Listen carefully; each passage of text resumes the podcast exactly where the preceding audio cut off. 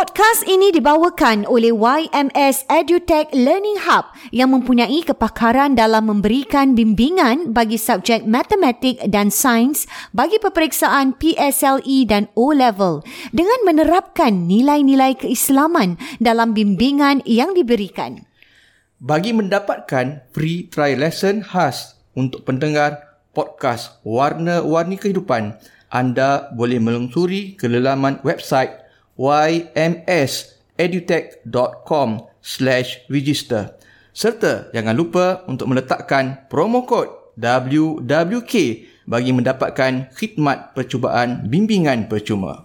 Untuk keterangan lanjut, sila hubungi IG mereka di YMS underscore maths underscore science underscore tuition dan di Facebook YMS Edutech.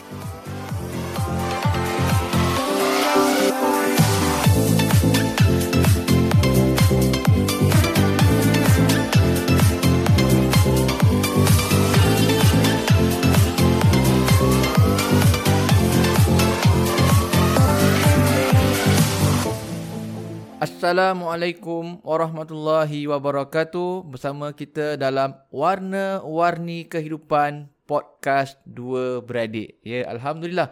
Podcast ini dibawakan oleh uh, YMS EduTech Learning Hub ya, Pusat tuition milik orang kita, orang tempatan kita Dalam menyediakan tuition bagi uh, matematik dan juga sains untuk pengajian peperiksaan PSLE dan juga O level ya. Bagi siapa yang berminat untuk uh, mengikuti kelas trial lesson percuma yang di bagi mengetahui servis lanjut uh, YMS EduTech Learning Hub bolehlah ke link yang kita ada kongsi pada permulaan program ini ya insyaallah.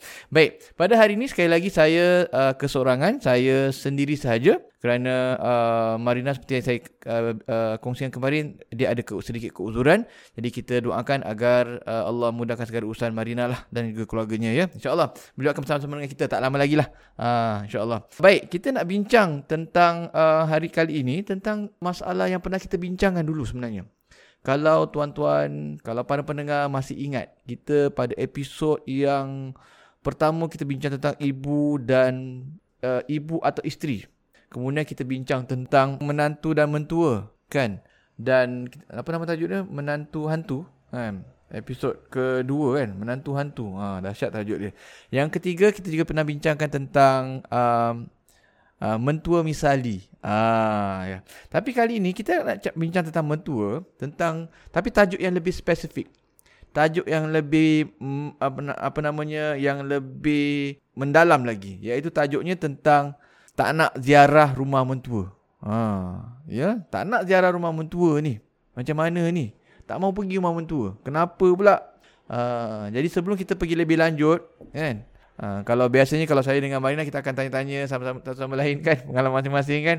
Uh, jadi kita terus pergi kepada kenapa eh um, sebelum kita nak pergi kita nak pergi lebih lanjut uh, kenapa dia tak pergi ziarah rumah mentua ni? Kita saya nak kongsi ada dua jenis dalam permasalahan ziarah rumah orang tua ni.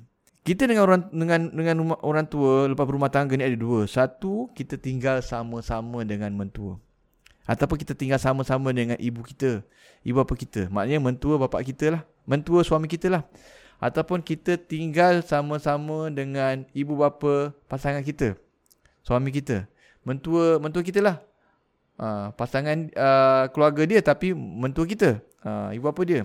Jadi ada yang tinggal sama-sama. Ada pula yang tinggal sendiri-sendiri sekarang ni pasangan-pasangan alhamdulillah saya kita lihat uh, dalam kita punya profil demografi yang dengarkan podcast warna-warna kehidupan ni dah banyak jugalah yang umur usia, berusia 35 tahun ke bawah dah semakin ramai. Jadi pastinya kalau yang baru sekarang orang kahwin umur 30, 31, 32 kan dah tak muda sangat. Uh, 28, 29. Jadi biasanya sekarang nak dapat rumah susah. Mereka kahwin 4-5 tahun, 7-8 tahun baru ada rumah. Tak macam dululah. Ha, sekarang rumah mahal kan, rumah BTO lah apalah. Nak beli rumah resale mak lagi mahal. Ya, jadi uh, sekarang lama lah, tak macam dulu. Jadi biasanya nak tak nak kena duduk rumah mentua. Kena kena ataupun kena duduk rumah kita, rumah ibu bapa kita. Which adalah mentua pasangan kita. Ha, jadi ada, ada dua. Ya, satu tinggal rumah sendiri ataupun tinggal rumah mentua. Jadi tentang um, tentang tak nak pergi rumah mentua ni ialah kes yang mereka yang masih lagi tinggal yang mereka yang dah tinggal rumah sendiri, yang dah ada rumah sendiri. Uh, sebab kalau tinggal rumah mentua dah tak ada tak, dia dah ting, uh, sebenarnya yang uh, tinggal rumah sendiri pun tinggal rumah sendiri pun dia kena ziarah mentua dia lagi satu. Ha, tetap masalah juga. Maknanya sama ada mereka tinggal rumah mentua ataupun dia tinggal sendiri, dia tetap kena ziarah mentua dia yang lagi satu lah. Ya? Baik. Jadi dua-dua ada pilihan, ada masalah yang tersendiri lah. Tetap ada isu. Tetap kena ziarah lah maknanya. Tetap kena ziarah. Ya? Um, baik. Isunya ialah kalau pasangan kita tak nak, kadang-kadang dah, dah tinggal dah rumah kita ni. Dah tinggal dah. Gaduh. Dia balik rumah mak dia balik. Dia tak nak balik tinggal rumah kita. Sebab dia gaduh dengan mentua. Ya? Uh, tak, tak nak ziarah. Dan dia tak nak. Dan kita pula tak nak pergi ambil dia dan sebagainya lah. Jadi kadang-kadang berlaku kerana kita uh, konflik di antara pasangannya. Jadi kalau pasangan yang tak nak ziarah keluarga macam mana ni? Kita tak nak pergilah kalau ada yang cerita pasal dia duduk rumah mentua kemudian bergaduh tu, tu cerita lain. Tapi kita bincang sekarang ni, dia duduk rumah dia, rumah mak dia ataupun rumah sendiri, dia tak nak ziarah rumah mentua. Itu yang kita nak bincangkan. Dia tak nak ikut kita ziarah. Kita ni dah tinggal rumah dia. Jadi tiap-tiap minggu kita nak ziarah rumah mak kita lah. Mak bapak kita lah. Ataupun kita tinggal rumah sendiri. Ha, ada minggu kita ziarah rumah mak dia. Ada minggu kita ziarah rumah mak kita sendiri. Macam gitu kan? Ha, jadi problemnya ialah pasangan kita tidak kira suami atau isteri tak nak ikut kita ziarah keluarga kita. Apa yang akan berlaku? Jadi gaduh lah. Gaduh. Sebab tak nak ikut. Problem. Bergaduh sebab tak nak ikut pergi ziarah rumah mak kita. Pengalaman saya, uh, uh, para pendengar sekalian, uh, kes uh, mentua ni, menantu mentua ni, um, tak sebanyak uh, kes-kes seperti konflik rumah tangga yang lain, komunikasi ke apa ke, kecurangan dan sebagainya, tapi ada juga. Ada juga dan biasanya kalau nak counselling uh, mentua dan menantu dia agak rumit sikit. Rumit sangat. Penat sikit lah. Kerana dia punya kuncinya ialah kita kena uh, uh, uh, pasangan tu kena uh, bertimbang rasa betul ansur dengan keluarga mentua dia. Walaupun yang salah mentua dia. Rumit. Ha, leceh sikit. Eh? Sikit. Dan kadang-kadang pun yang salah pasangan tu juga. pasangan dia juga dia salah. Sebab tu dia, dia jadi bergaduh dengan mentua dia. Ha, kadang macam tu. Jadi pengalaman saya ada pernah pasangan yang uh, suami atau isteri yang dah bertahun tak ziarah. Bertahun tau. Bukan berminggu, bukan berbulan, bertahun-tahun. Gaduh. Dia suami isteri bergaduh pasal tu. Gaduh pasal tu. Bertahun-tahun. Macam mana tu? Nak salahkan siapa? Kalau dah sampai bertahun-tahun tak ziarah rumah mentua. Macam mana nak menangkan macam mana kita nak side dengan dia kalau dia tak ziarah rumah mak bapak mentua dia sendiri, mak bapak keluarga uh, suami dia atau isteri dia sendiri bertahun. Orang tu masih lagi okey, sihat, dia pun masih lagi sihat boleh pergi tapi tak mau pergi. Ha, siapa yang patut disalahkan kan? Jadi ada macam tu. Itu ada satu perangai, satu sikap yang tak elok. Kerana tak nak, tak nak ni lah, tak nak bersikap, tak nak lebih kurang lah. Ha, tak nak lebih kurang lah. Susah lah. Kalau dia tak, sebab kadang-kadang dengan dia ziarah tu, orang tua, dia boleh jadi baik suami isteri. Dia boleh jadi baik suami isteri. Kerana dia mula ziarah keluarga mentua. Ha, tapi itu tak berlaku. Ada sampai berminggu, berbulan, bertahun. Ini satu masalah ya. Jadi ada macam tu tu realitinya uh, mungkin jarang-jarang lah orang sampai betul uh, sampai uh, bertahun ataupun kadang hari raya pun tak ziarah kan uh, ada uh, sebenarnya kita ni bila dah berumah tangga kita mesti ziarah mak bapak. Pastilah kita mesti ziarah mak bapak kita. Bukan kata kita ziarah mak bapak kita kita pun kena ziarah mentua kita. Mentua kita kena ziarah. Kita nak suruh uh, uh, pasangan kita ziarah mak bapak kita kan?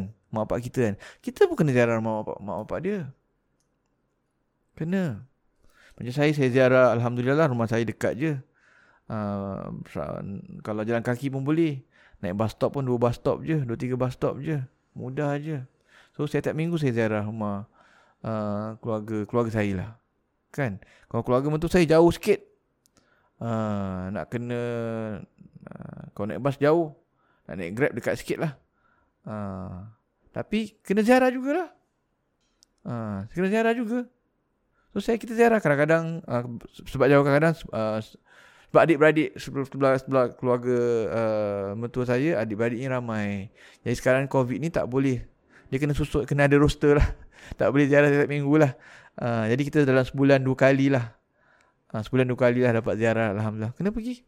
Jauh macam mana pun kena pergi. Tak boleh. Oh rumah saya dekat rumah awak jauh. Saya susah nak pergilah. Saya pergi rumah awak sekali-sekali sudah. Tak boleh lah macam tu. Rumah kita setiap minggu dekat ke jauh ke tak boleh lah. Tak boleh kira banding jauh dekat. Kena pergi juga rumah kita dekat, rumah dia jauh ke tak kira, jauh dekat kena pergi. Sebab dia datang ziarah rumah mak bapak kita. Kenapa kita tak boleh ziarah rumah bapak dia? Ha, jadi saya akan sama ada uh, isi saya ajak ataupun kadang saya ajak, eh minggu besok macam mana? Nak pergi tak? Keluarga awak ni.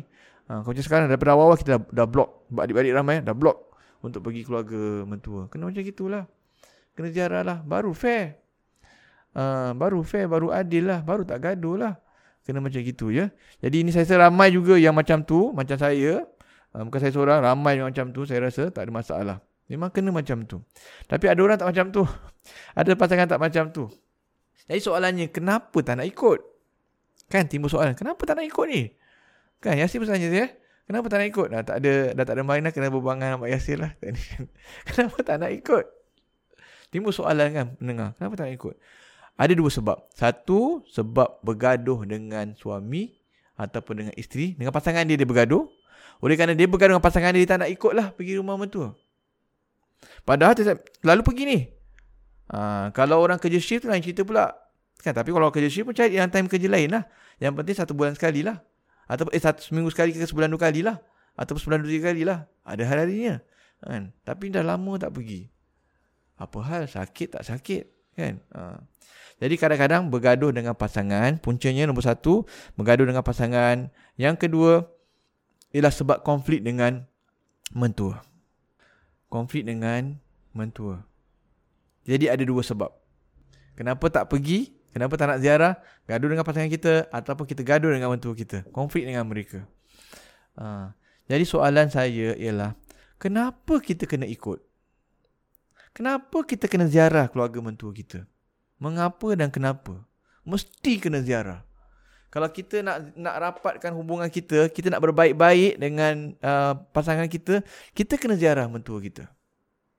Kan? Kita bincang pada pelajaran uh, pada bab yang dulu tentang mentua ni, uh, topik yang kedua tu kan, mentua menantu hantu tu kan. Kita kena layan mak mentua macam mak kita kan. Uh, kita ada discuss. Mungkin boleh rujuk episod yang kedua. Soalannya kenapa kena ikut? Kerana kalau kita tak ikut, ha, bila kita tak ikut suami kita, isteri kita ziarah keluarga dia, kan akan bertambah, akan semakin konflik di antara kita dengan dengan pasangan kita dan antara kita dengan mentua. Kan? Ha, kita akan tambah konflik dengan pasangan. Pertama. Dan juga akan tambah konflik pula kalau-kalau sebab kita dah lama tak ziarah mentua kan. Mentua pun dapat tahu terhidu ataupun mungkin anak dia pun mengadu. Kita uh, maka akan berlaku konflik dengan mentua pula. Kadang-kadang mentua dia sebelahkan anak dia. Ataupun dia pun masuk campur juga. Sekaki juga. Marah kita. Attack kita. Jadi gaduh. Jadi gaduh. Kita gaduh. Dan oleh sebab kita gaduh dengan mentua. Kita dah gaduh dengan suami isteri ni. Kita makin gaduh dengan kita makin gaduh dengan pasangan kita. Ha, dan se- dan kadang-kadang sebab kita gaduh dengan pasangan dengan kita gaduh dengan mentua tak nak pergi rumah dia, kita jadi gaduh dengan pasangan kita. Nak tahu macam mana nak tentang nak huraikan konflik bergaduh tentang mentua menantu ni itu boleh boleh pergi kepada uh, boleh rujuk episod yang kedua lah. Tapi kali ini kita nak bincang tentang mengapa, macam mana dan mengapa kena pergi rumah mentua. Uh, kan? Sebab kalau tak ikut akan bertambah semakin konflik. Konflik dengan pasangan kita dan konflik dengan keluarga mentua kita. Jadi soalan seterusnya, bagaimana kita nak huraikan? Bagaimana nak huraikan ni? Bagaimana nak cari solusi ni? Tentang konflik uh, tentang nak ziarah rumah mentua ni. Macam mana ni? Ha. Kan? Macam mana nak bagi pasangan kita ikut kita ni pergi rumah mentua ni? Macam mana ni? Kan? Ha. Kalaulah soalannya ialah kalaulah yang kita uh, nombor satu kadang-kadang ada kadang-kadang kita gaduh dengan pasangan kita je. Kita tak gaduh dengan mentua kita. Dengan mentua kita okey. Mentua kita pun sayang kita. Mak mentua kita sayang kita.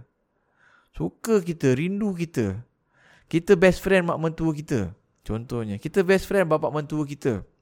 Dia suka berbual dengan kita. Kita okey dengan mentua kita. Tapi yang kita tak okey ni dengan keluarga, dengan laki kita, suami kita, isteri kita. Jadi gaduh. Oleh sebab gaduh, kita tak pergi. Kan? Jadi, Antara perkara yang kita perlu lakukan ialah kalau kita gaduh sebenarnya dengan keluarga pasangan kita, tapi kita tak gaduh dengan mentua kita, kita pergilah. Kita ziarah sebab yang kita gaduh dengan suami kita. Kita tak ada masalah dengan dengan siapa namanya? Dengan uh, dengan mentua kita. Kita kita gaduh dengan pasangan kita, suami kita, isteri kita. Uh, kan? Jadi itu sebenarnya, sebenarnya kadang-kadang katakan kita memang tengah ha, ingat kalau pelajaran lepas kita sedang silent treatment. Ingat tak bincang episod lalu kita sedang silent treatment. Kita sebenarnya boleh gunakan ataupun isteri kita silent treatment. Kita boleh gunakan untuk ajak pasangan kita ziarah mentua kita. Dan kita ni sebagai tahu kita ada problem, kita sebenarnya tak ada masalah dengan mentua, kita ikutlah. Kita ikutlah. Sebab kita tak ada problem dengan mentua kita. Dengan bapak mentua kita tak ada masalah. Kita masalah dengan pasangan kita. Ya. Dan ingat, jangan gaduh lama-lama perbincangan kita yang silent treatment minggu uh, episod yang lalu kan. Jangan gaduh lama-lama. Jangan sampai berbulan-bulan. Jangan sampai berminggu-minggu. Jangan sampai berhari-hari. Jangan sampai berjam-jam. Uh, kurangkan. Jadi, kita ambil peluang dengan ziarah mentua tu untuk berbaik-baik semula. Sebab ni gangguan syaitan. Syaitan ni nak suruh kita kita gaduh-gaduh ni. Ha, dan kita pun ikut perasaan kita. Kan? Ha, gangguan kita, syaitan satu hal. Kita pun layan layan pula perasaan kita ni. Ha, yang kita pergi ikut apa hal? Kita patut salahkan diri kita. Kita ada kita boleh lawan diri kita untuk tak ikut godaan syaitan ni. Jadi kita kena kita kena lawan diri kita. Kan? Jangan dengan bisikan syaitan. Kena lawan diri kita. Kita jadikan peluang ziarah mentua tu untuk untuk satu usaha untuk berbaik-baik semula dengan pasangan kita. Sebab bila dah depan depan mak bapak kita ataupun depan mak bapak dia, kita mak bapak kita tak tahu kita bergaduh ni sekarang ni. Kita je bergaduh dengan pasangan kita. Jadi kita ambil peluang untuk berbual. Sebab dia dah tak boleh, dia nak kena layan juga. Dia nak kena layan juga. Layan lah. Uh, eh awak ambilkan saya uh, ni uh, surat khabar tu ambilkan saya air ni. Uh, awak nak air tak? Uh, kan? Awak nak makanan tak? Nak saya nak ambilkan lauk. Terpaksa berbual. Kan? Dia kena berbual depan depan mak mak tu tak tahu kita gaduh. So kadang-kadang bila kita kita depan depan mak mentua ni, mak mentua kita atau mak bapak kita, kita terpaksa berbual-bual. Tak boleh sebab mak bapak kita tak tahu kita bergaduh. Jadi itu satu peluang untuk kita pecahkan ice break, ice breaking kita punya silent treatment atau silent treatment pasangan kita. Sampai bila nak silent kan? Sampai bila? Kena kurangkan lah. Kena satu masa kena satu masa kena berbaik semula lah. Ha, jadikan, jadikan peluang. Untuk sebab mentua kita, kita ziarah dia, jadi kita dapat berbaik-baik semula dengan pasangan kita. Sebab kita dengan mentua okey. Yang tak okey dengan suami kita, dengan isteri kita. Itu yang pertama. Eh, kalau kita bergaduh dengan pasangan kita lah. Ha, tapi kadang-kadang kita bergaduh dengan mentua kita ataupun kita bergaduh dengan pasangan kita sebab kita ada masalah konflik dengan mentua kita. Jadi apa nak kena buat? Apa yang kita perlu lakukan? Kena ziarah juga. Kena ziarah. Tak boleh tak. Walaupun bergaduh macam mana pun kena ziarah. Ingat kita ni anak. Anak menantu. Itu mak bapak kita. Mak bapak mentu kita. Macam mak bapak kita sendiri. Sebab kalau kita, kadang-kadang kita okey dengan pasangan kita. Tapi kita tak okey dengan mak bapak dia. Tapi oleh kerana kita keras kepala, keras hati tak nak ziarah kita jadi gaduh dengan pasangan kita. Nak ke macam tu? Ya. Jadi pertama sekali saya nak ingatkanlah pasangan-pasangan ni saya pesan selalu pesan pada pasangan-pasangan saya counselling. Saya selalu pesan dengan mereka ingat patutnya awak kena bersyukur. Bersyukur banyak-banyak. Kenapa bersyukur banyak-banyak? Sebab awak tak tinggal rumah mentua. awak ada rumah sendiri atau awak tinggal rumah mak awak, bersyukur. Ada orang kadang dia tinggal rumah mentua dia. Gaduh dengan mentua dia tinggal rumah mentua dia. Macam mana tu?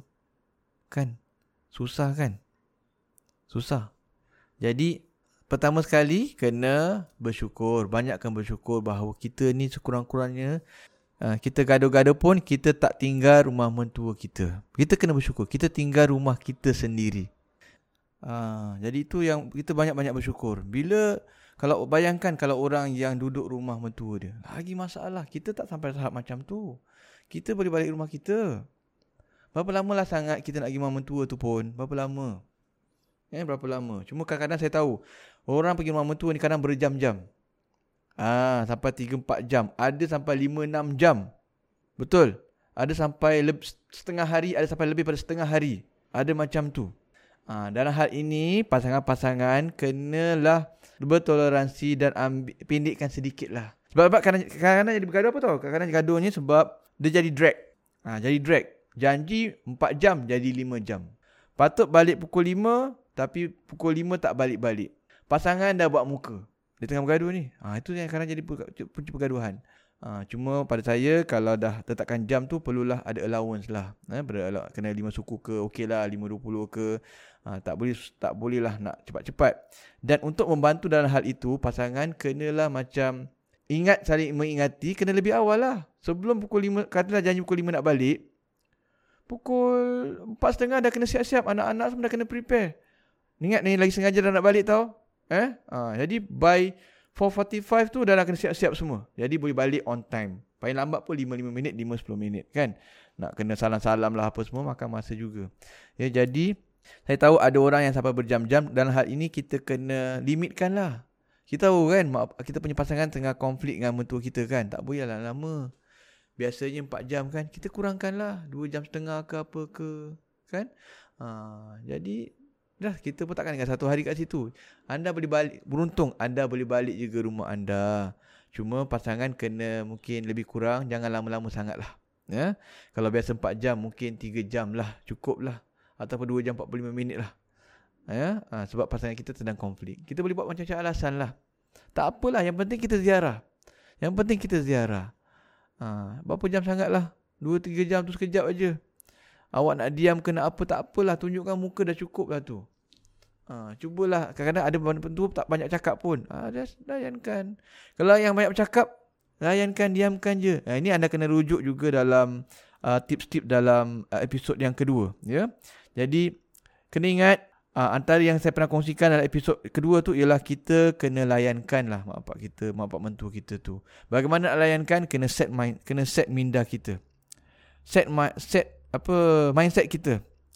Aku ni kalau pergi rumah mentua, mesti mentua aku mengomel. Mesti dia bising. Mesti dia suka banding-bandingkan aku. Mesti dia suka compare-compare aku dengan dengan uh, adik, adik beradik ipar aku yang lain. Ataupun anak-anak dia. Mesti punya. So awak dah anticipate benda tu semua berlaku. Jadi bila benda tu berlaku dan aku bila datang rumah mak tu aku aku kena aku kena get ready, aku kena cool, aku kena jangan marah-marah ya, aku kena prepare. So anda dah set mind anda. Bila anda datang rumah dia, jejak kaki je lepas satu minit je pop, pop, pop, pop, tak berhenti dah start dah. Ha, tapi anda dari anda dah apa namanya dah ang, dah boleh bayangkan semua tu akan berlaku. Anda dah bayangkan. Sama macam guru nak masuk kelas, sama macam apa namanya orang nak pergi uh, main bola sepak ke dah bayangkan dah taktik ni semua. Apa yang akan berlaku pihak lawan. Semua dah get ready. Jadi tak kelang kabut. Nak pergi kelas ke, nak pergi interview pun sama. Nak interview pun sama. Kena bayangkan, kena set apa pun soalan yang akan tanya. Apa yang akan dibuat. Semua dah get ready, dah anticipate. Jadi tak menggelabah. Tak marah, tak kelam kabut. Kita sentiasa uh, marah pun kita boleh control. Sebab kita dah set our mind dan kita dah anticipate perkara tersebut akan bakal berlaku. Dah set dah minda kita. Dan kita kena layankan dan kena hormat. Ha, ni yang susah orang nak buat. Hormat macam mak kita sendiri. Ya, hormat macam mak kita sendiri. Ini susah.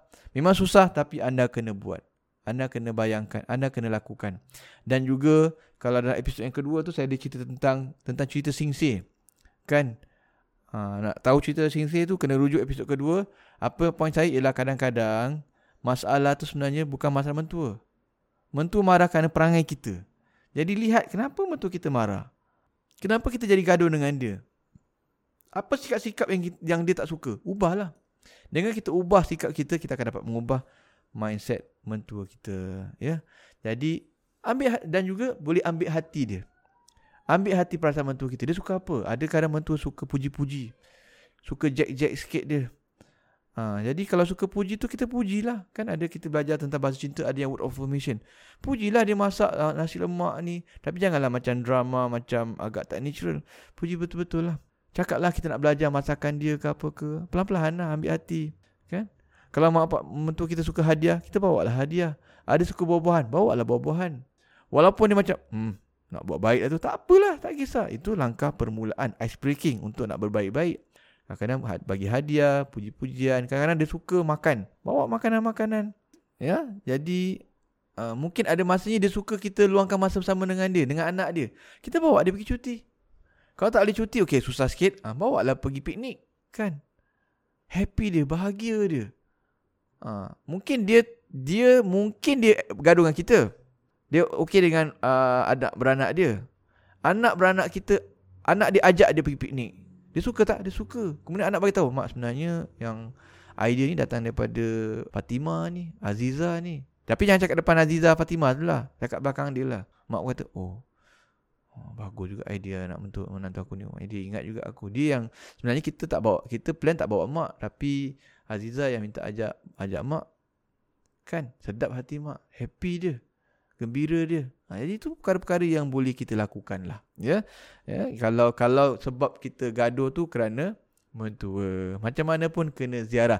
Tak kira lah sebab mentua ke, sebab pasangan kita ke, kita perlu ziarah ibu mentua kita sebab ibu mentua kita ni dah sebahagian daripada keluarga kita. Ha, kita kena jalinkan silaturahim sebab kalau kita jatuhkan jauhkan silaturahim putuskan silaturahim pun dilarang dalam agama ingat ya dan kena ingat sebab bila kita ada masalah dengan mentua akan jadi masalah kepada keluarga kita juga dengan dengan pasangan kita. Jadi itu yang kita nak elakkan sangat. Boleh?